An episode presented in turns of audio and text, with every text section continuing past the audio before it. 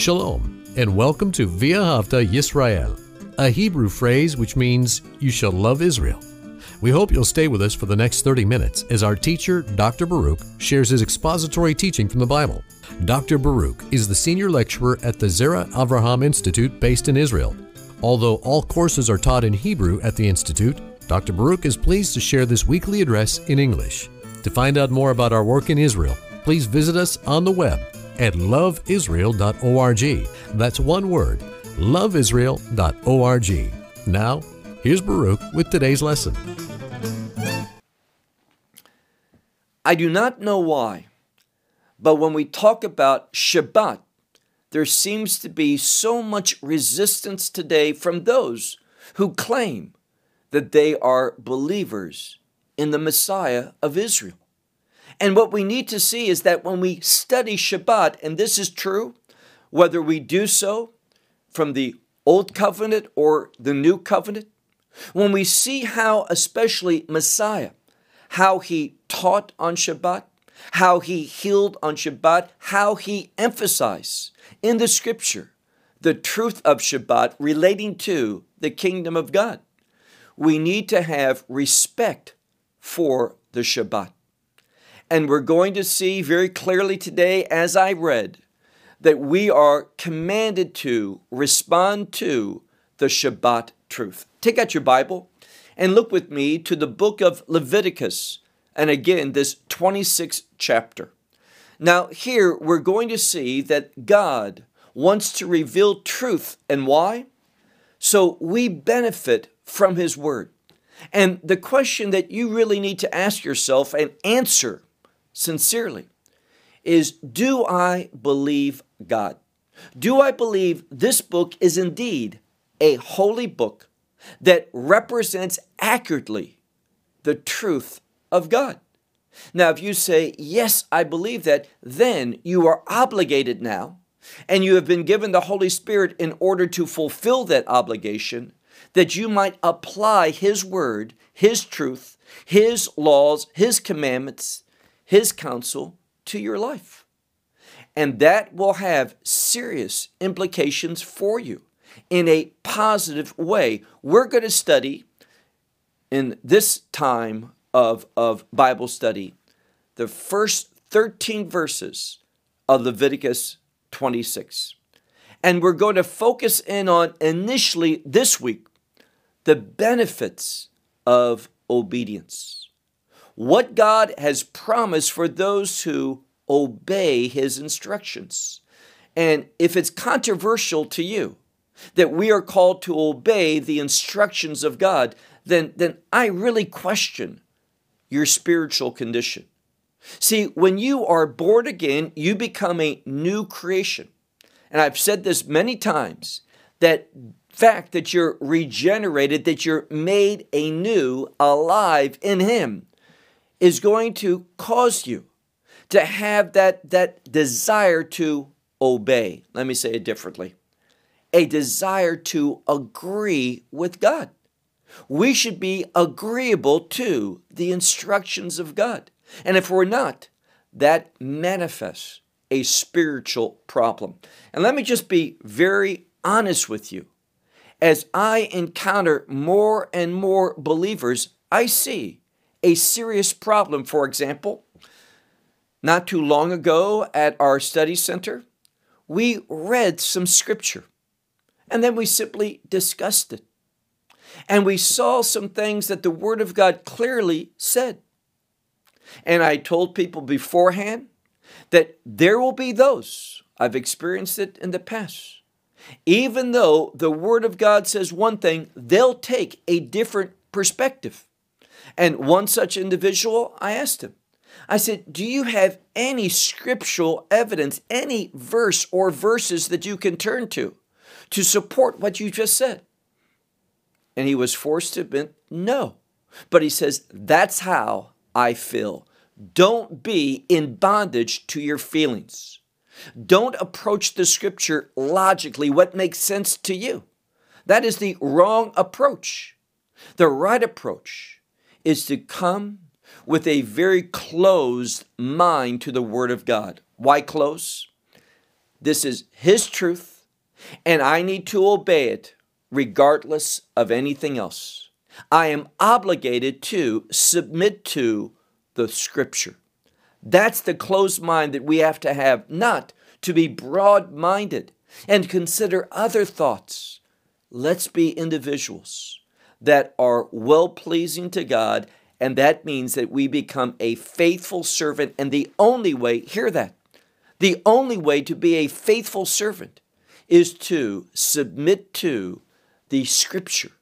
And this is what we're going to see tonight, and there's many benefits from that. Look with me to chapter 26, the book of Leviticus, and verse 1. Now, we're going to see in this first verse that God is going to give prohibitions. That means things we ought not do, things that God commands us to stay away from.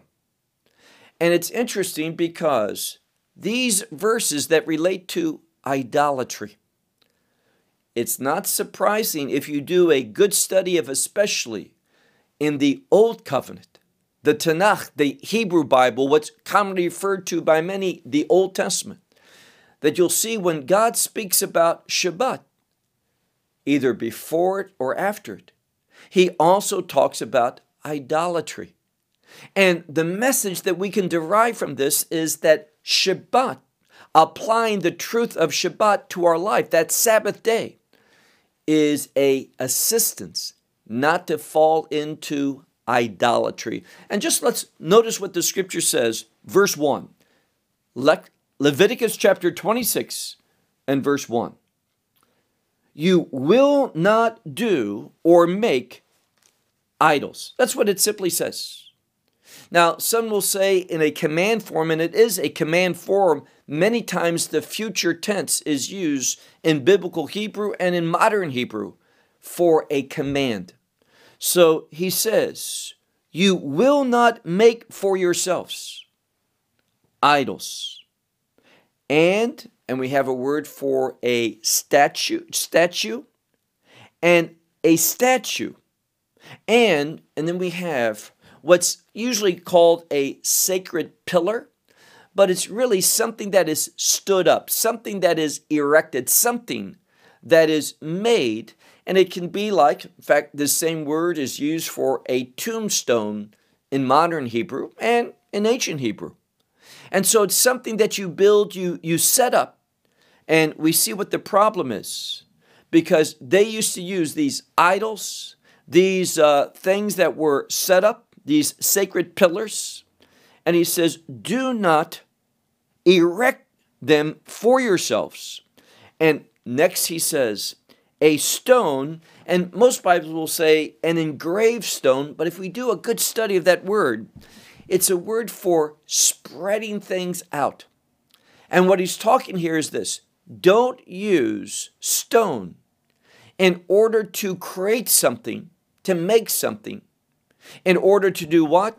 Well, this is true for all the things he's mentioned here these idols, these statues, these sacred pillars or this unique type of stone. I realize most will say an engraved stone.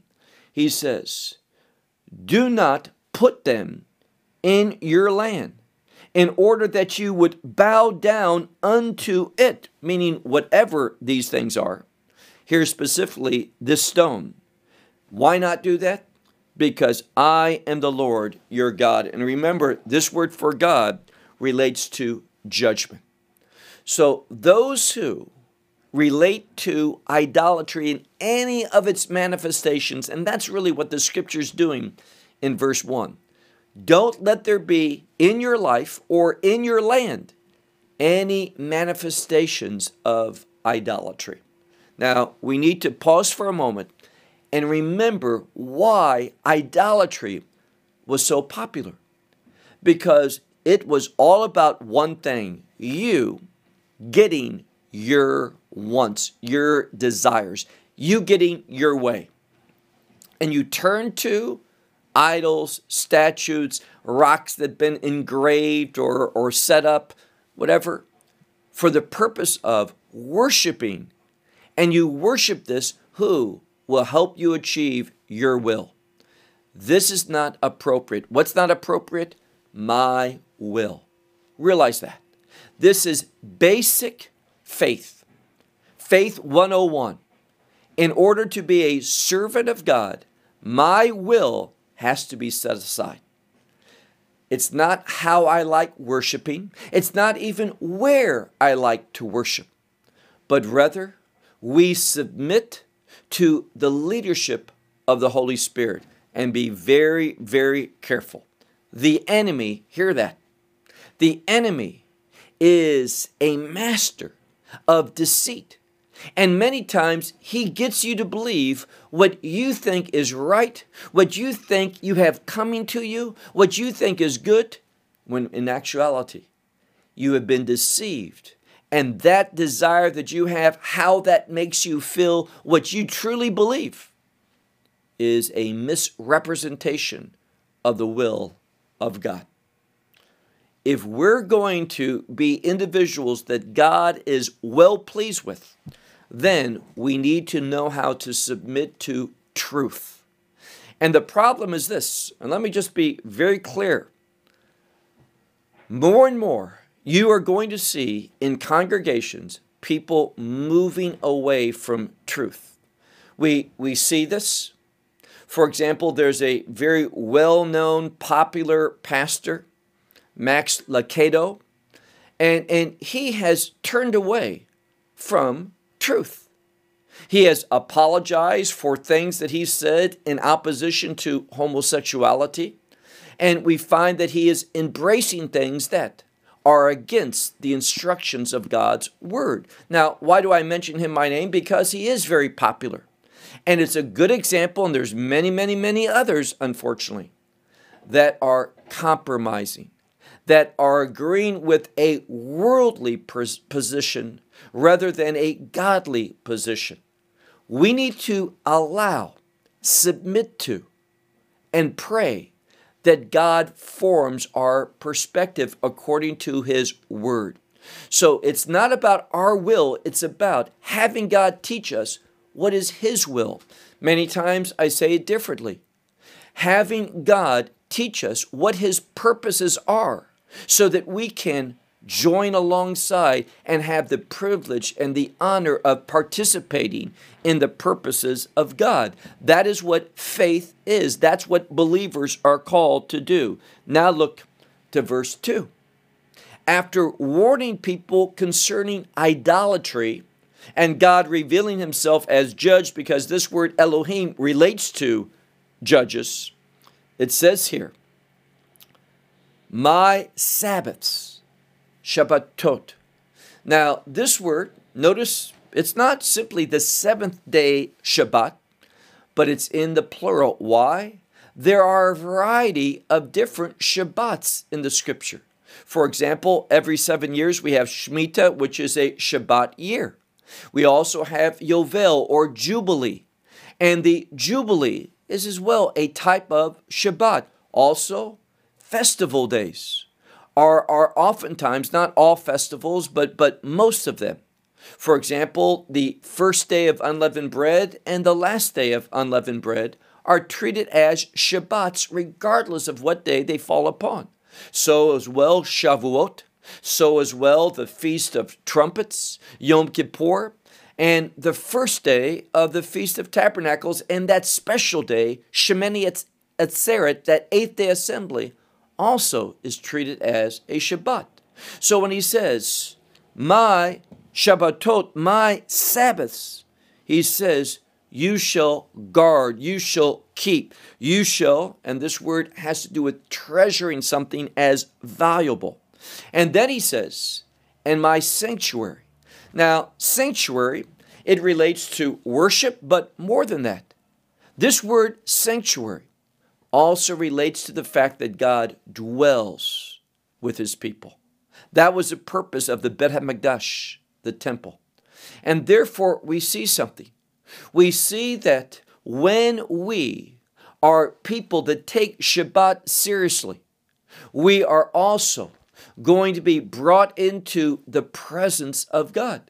Shabbat observance, and here again, Can we, according to the law of Moses, keep Shabbat perfectly today? We cannot. Why? No temple. And there's some other reasons. But realize this when we utilize the truth of Shabbat and being led by the Spirit, apply Shabbat truth to our life, it is going to bring us into a greater consciousness of God's presence in our life. That's why he says, My Sabbath you are to keep, and my sanctuary, my temple, you are to fear. Why? I am the Lord. Now, notice, if you look at the end of verse 1, it says, Ki ani, which meaning for I am Adonai Elohechem. But here we just have at the end of verse 2, Ani Adonai, I am the Lord. It doesn't say at the end of verse 2, I am the Lord your God. Why? Well, the reason why there's a different formula here is because God wants to emphasize if we revere Him, if we fear, meaning give God priority, and because it says, My, my temple, you shall fear when we give priority and make worship the priority of our life, God, and notice the name Yud He Vav He for the Lord, it speaks about a God who is transcendent, meaning without limitations, without any boundaries. And therefore, when we do what this verse says, verse 2, it is going to bring us into the presence of the one true God who is able to do, and I like this, all things. As the scripture says, nothing's too difficult for God. God doesn't struggle with something. For God to accomplish, all he has to do is speak, and it will be.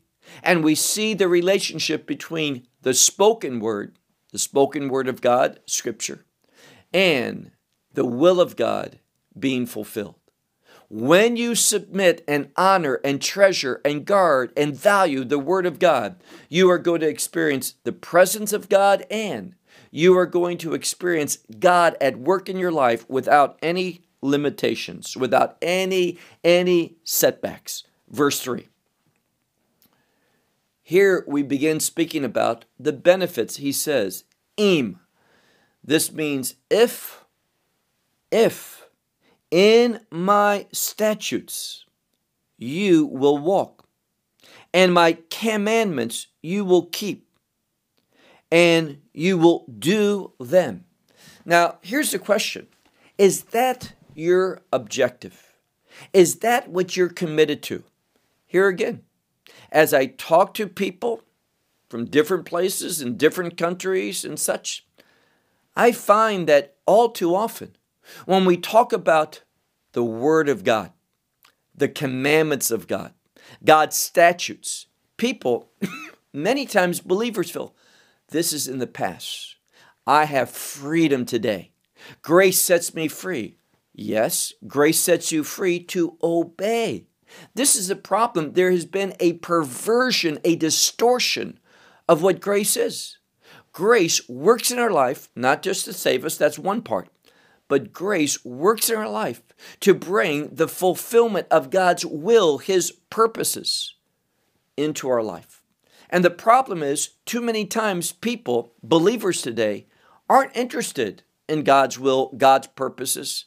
They want God to be interested in their will, the purposes they have, that they wake up to each morning that they want to fulfill.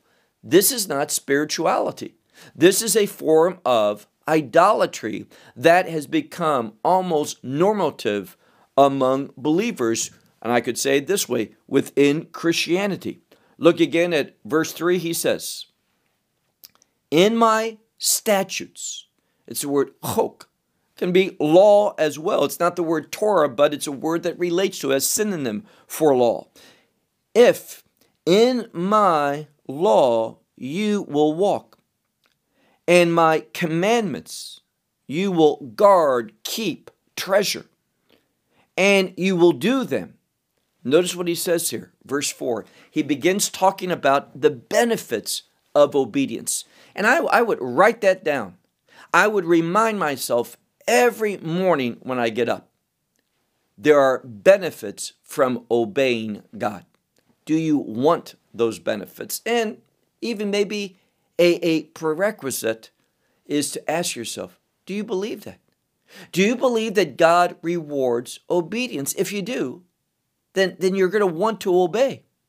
When was the last time you prayed, God, make me more obedient to your word?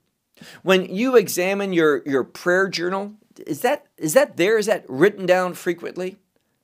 God, make me more submissive. God, help me to have a testimony whereby others see that I submit to your authority, that people can see you are the authority of my life. Now, let me tell you, there's a benefit from that because when people know that you are committed to God, not just by name, oh yes, he's my God. Yes, I love him. Yes, I, I, I write him a check every every so often. Yes, I go to worship service. I'm not talking about that. When people see that you are ruled by the authority of God, they're going to treat you differently. They're going to behave around you differently. And they're not going to put foolish things in front of you. There's been many times when I know, and I've, I've, I've confronted people in love and just asked them, you know, you don't agree with me on this, do you? No, they'll say, I don't agree with you on that. That's fine. But they do not bring it up. Why? Because they know that I'm closed on that, that issue. That it's a waste of time to enter into some debate and controversy because they know that my mind is closed to that. For example, not too long ago, there was an individual, and this person believes strongly that God approves of women Bible teaching, teaching over men. Now, can there be women Bible teachers? Absolutely. Who should they teach? Other women. They should not teach over men. The Word of God says that.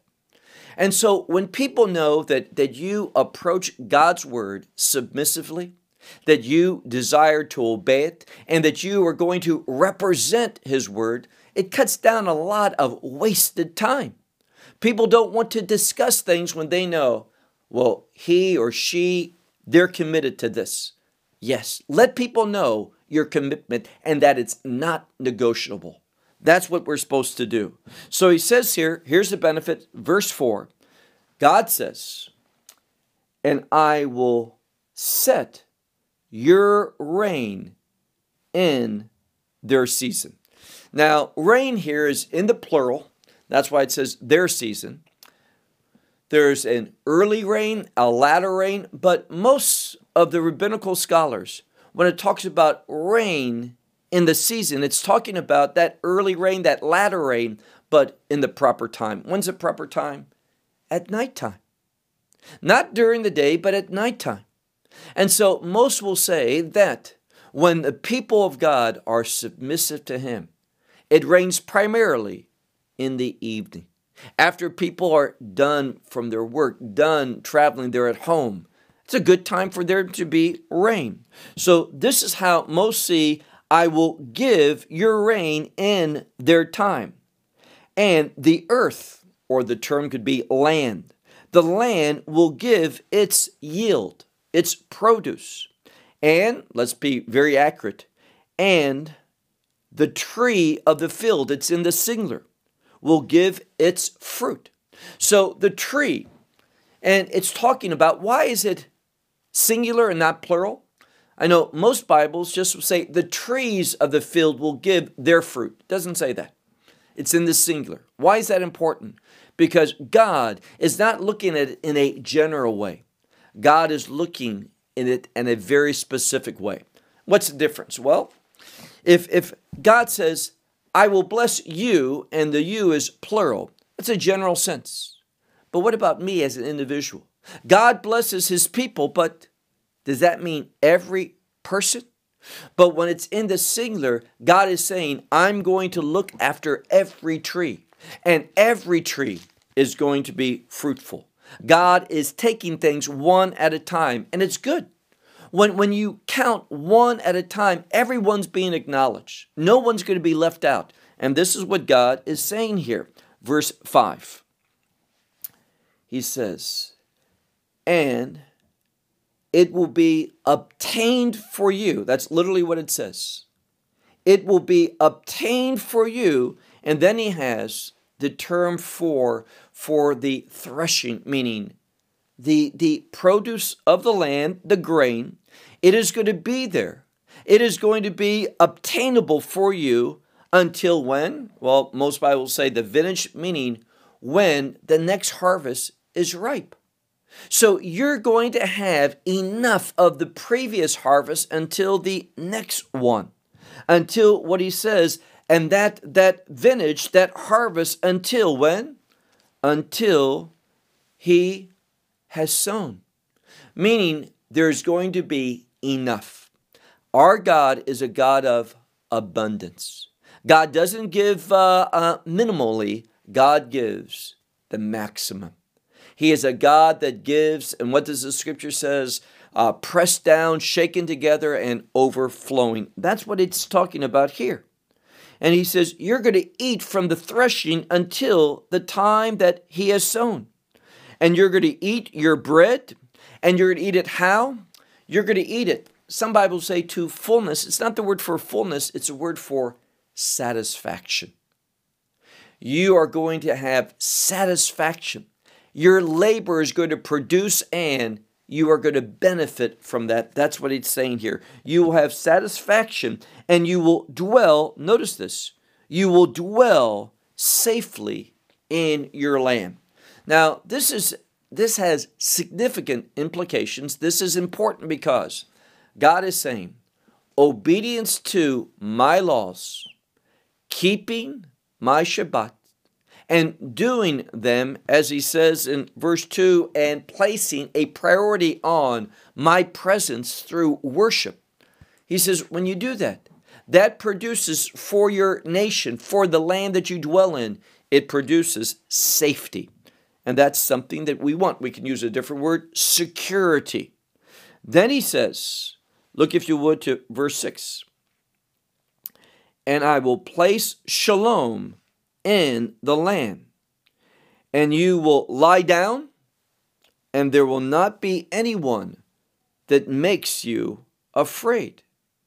And he says, The evil animals I will cause to cease from the land. And the sword, meaning war, is not going to pass through your land again. He's talking about security that God is going to watch over us. So it's a principle. When you watch the Word of God, when you value it, when you guard it, treasure it, and apply it to your life and do it, God is going to respond by blessing. There's benefits from obedience. There's that security. There's that that that needless concern about the enemy. See, this is what happens so frequently. People are, are, are brought to fear, and that fear turns them away from obedience. That's how the enemy functions. But if you remain faithful to God's instructions, walking in obedience, then the enemy is not going to have any authority over you. That enemy is not going to have any power over you. The enemy is not going to have any influence over you. So he says, There will be no one that makes you afraid, and those evil animals from the land, I am going to cause them to cease. And the sword, meaning war, will not pass through through your land. And what else? We'll look at verse 7. Verse 7 talks about a supernatural power or anointing that is going to come upon God's people because they fear His sanctuary, His temple, His presence. They acknowledge they put a priority of God's presence in one's life. That's a priority of their life. And they demonstrate that by observing His Shabbats. What happens? Well, notice the benefits. and five from among you will pursue a hundred, and a hundred from among you is going to pursue 10,000. And that enemy, it says here, they will fall, your enemies will fall before you. How? By the sword. So our swords are going to be successful. Now, this is why it's amazing to me that people will have a perspective and think it's biblical, that it's spiritual. That is a, perspective of pacifism, just being pacifist, not wanting to ever use violence. Now, God can use violence. Now, we should be a good steward of that, but here's a good example. It's going to be the sword of the people of God that is going to slay, that cause the enemy to be brought down, to fall before us. That's what we want. Now, we don't use violence for our purposes. We don't determine that. We submit to God's instruction. But remember what the scripture says there is a time for war. And war is making righteousness. Got to re- realize that. Messiah is coming. He's coming to set up a righteous kingdom and he's going to make war. The Bible speaks about the wrath of the Lamb. The Bible talks about the sword that's going to go out from his mouth. What is that? He's going to speak. And he's going to speak condemnation and destruction upon the enemy. So let's not have an unbiblical perspective in regard to violence. God can use violence for his glory. War sometimes, in fact, all the time, it's violent. That is the consequences of making righteousness. So, war sometimes is very pleasing to God. It has to be done. And the reason for this is because of an unrighteous enemy. And that's what we're talking about here. Verse, verse 9. And again, many Bibles mistranslate this. They add words that's not there. He simply says, U faniti alechem. I will turn unto you. When we obey God, that obedience, what's one of the benefits? God will turn to us. The obedient one, God is going to pay attention to. God is going to hear, and God's going to work in that one's life. So he says, as an outcome of obedience, he says, I will turn unto you, and I will cause you to be fruitful. I will multiply you, and he says, I will establish my covenant with you. Now, what is a covenant? I believe I've shared with you before. A covenant can be thought of as a container of blessings. A covenant contains the promises, the good promises of God. And the good promises say how God wants to bless us, but realize that same covenant, as we're going to see next week when we're ready for verse 14, this same covenant can also have warnings. We might say the word threats. We might say the word curses. So if you obey, there's blessing. You have access to the promises of God. You will receive his promises. But if you disobey, you rebel, you reject, you are not committed and passionate to the instructions of God, there's going to be some serious consequences. That's next week. But look at verse verse 10. Here he talks again about the fruitfulness of the land. He says, verse 10, and you shall eat the old, meaning the old grain. And that old grain, we have the word noshan, is going to last, it's going to endure. And the old will be before, meaning will last, will endure until the new goes forth. So he's promising here how God is going to, and the thought here, if you look at the commentators, both Christian and Jewish, they will tell you that this speaks about abundance. The harvest is going to last, is going to be abundant until you bring in the new. In fact, if we read it very carefully, what he says is this that the old is going to last, and you're going to have to take out the old in order to make room for the new. So there's going to be abundance. It's going to be an overflowing harvest. That's what God promises. Make us fruitful, make us many. This is what he's talking about. Look now to, to verse 11. And I will set my tabernacle. This is the word. The word for tabernacle refers to a dwelling place. It's derived from the word lishkon, which means to dwell. So I will set my dwelling place in your midst, and my soul will not abhor you. Now, this word for abhorring, in modern Hebrew, if you want to say, uh, this is gross, we use that same root.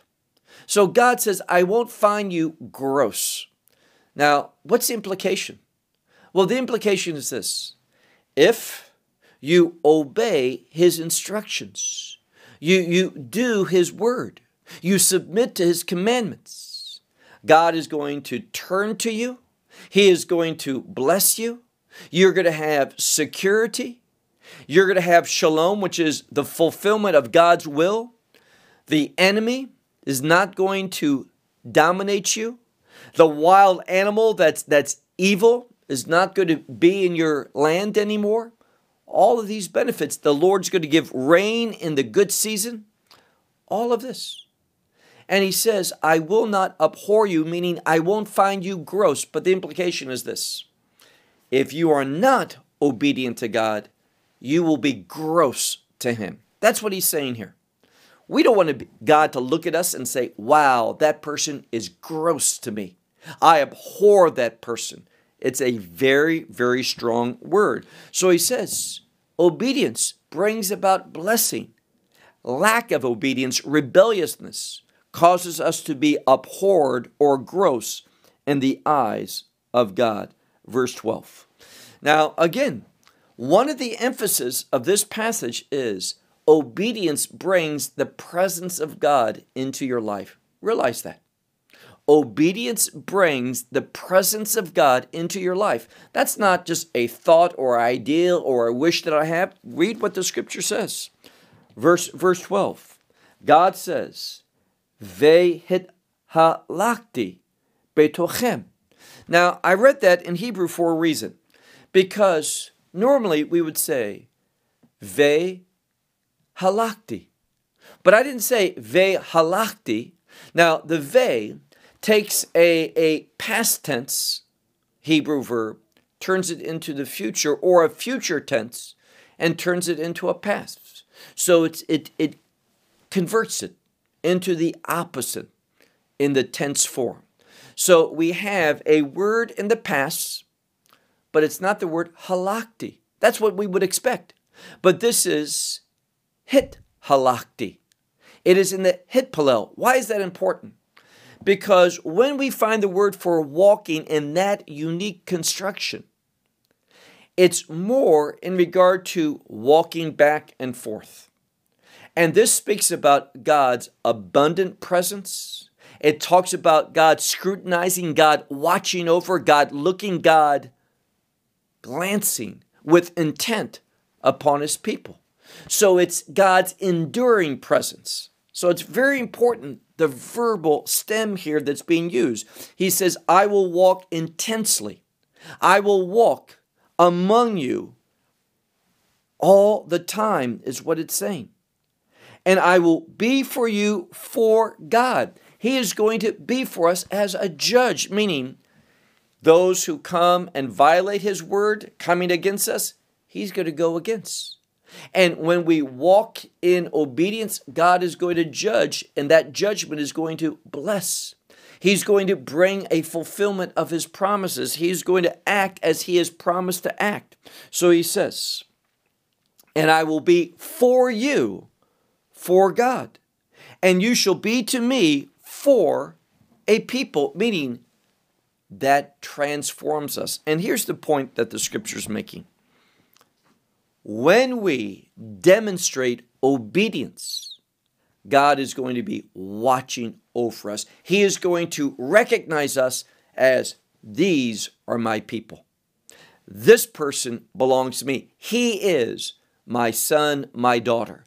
Not in the capital sense, there's only one Son of God, but we become children of the Lord. The obedience demonstrates that we belong to Him.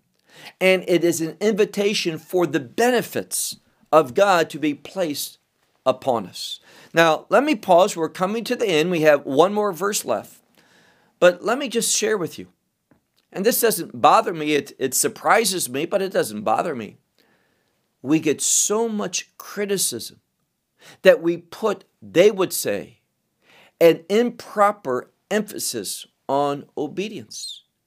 It, it just shocks me that saying and teaching we should obey the Word of God.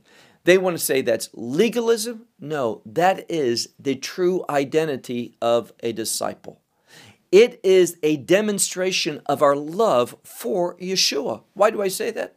Because of what he said. He says, If you love me, you'll keep my commandments. And let me tell you, the commandments, if we believe, and I certainly do, in the divinity of Messiah, let me say it differently, the divinity of Christ, the commandments of the Old Testament, the law of the Old Testament belongs to Messiah. He says himself, I didn't come to, to do away with it, but fulfill it, meaning what? That he was going to obey it, and now his spirit leads us, and we're going to, not according to the letter of the law, but the purpose in the newness of the spirit, we're going to, and I'm going to go to that verse that I love so much. Those who walk not in the flesh, but in the spirit fulfill the righteousness of the law. People don't like that verse, but it's in the scripture. And it's Paul who gives it to us. Last verse, and we'll be done. Look at verse 13. He says, I am the Lord your God, which brought you out of the land of Egypt. Now, notice, this exodus from Egypt is the first redemption. I've shared with you this verse that we looked at in verse 12 at the end, where it says, And I will be to you for God, and you shall be to me for a people. I said, that is the definition of redemption. Why? It is only through redemption that God becomes our God and we become his people. And unredeemed people don't have that possibility. An unredeemed person, God, the Lord God of Israel, is not their God. And God does not recognize an unredeemed person as his people, as someone who belongs, as his child. That's what the scripture's saying. So, in order to confirm that redemption brings us about that He's our God and we are His people, He mentions in verse 13 redemption. I am the Lord your God, which brought you out from the land of Egypt.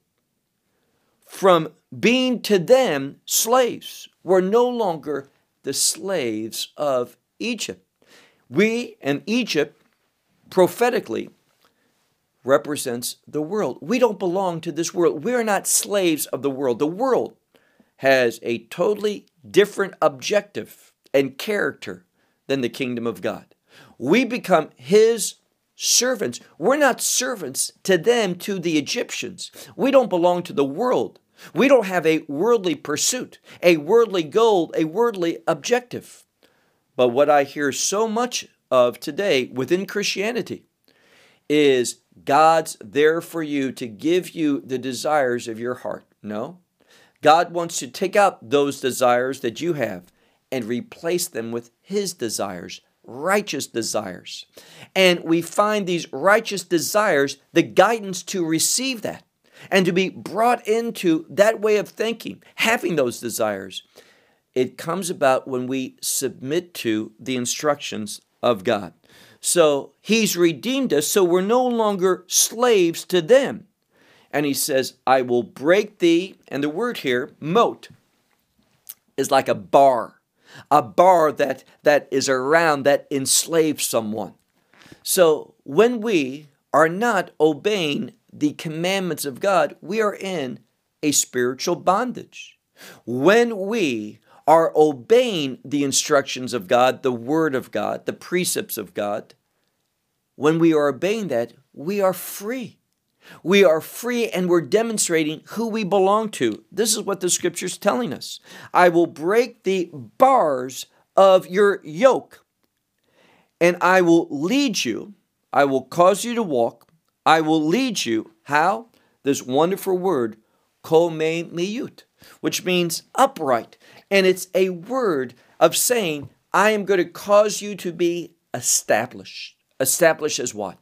My servants. I'm going to establish you as belonging to me. And you're going to have the benefits of that relationship. So let me just ask you a question Do you want to be established by God? Being made into the person that He has died for you to become. Let me just summarize real quickly and then we'll close. You are called to serve God. And you'll never become the person that God wants you to be until you acknowledge His absolute, I chose that word carefully, His absolute authority over your life. God has not entered into your life. His son didn't shed his blood and die that, that painful death upon the cross and enduring all the things that surrounded the cross in order for you to have an earthly, worldly success. Why? Earthly, worldly success, God's judgment is going to render worthless in a moment. That's what it says in the book of Revelation, chapter 18. So we need to choose not a worldly success, but a kingdom success.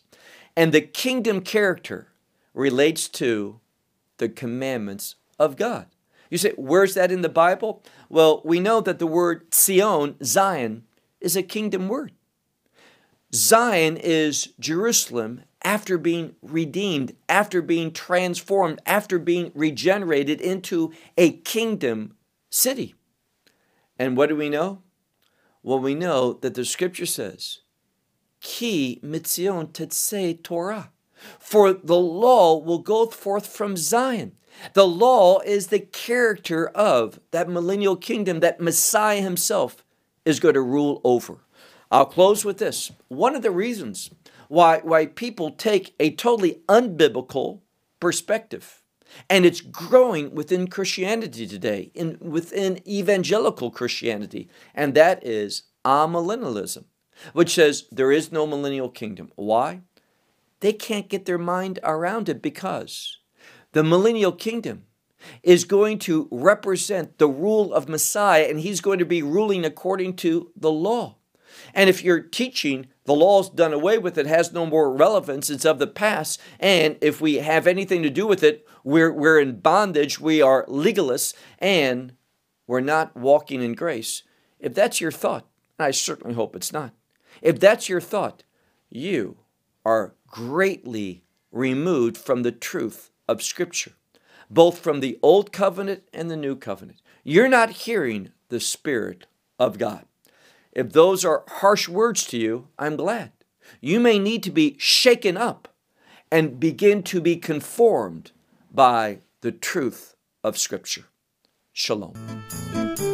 Well, we hope you will benefit from today's message and share it with others. Please plan to join us each week at this time and on this channel for our broadcast of loveisrael.org. Again, to find out more about us, please visit our website, loveisrael.org. There you will find articles and numerous other lectures by Baruch. These teachings are in video form. You may download them or watch them in streaming video. Until next week, may the Lord bless you in our Messiah Yeshua, that is, Jesus, as you walk with Him. Shalom from Israel.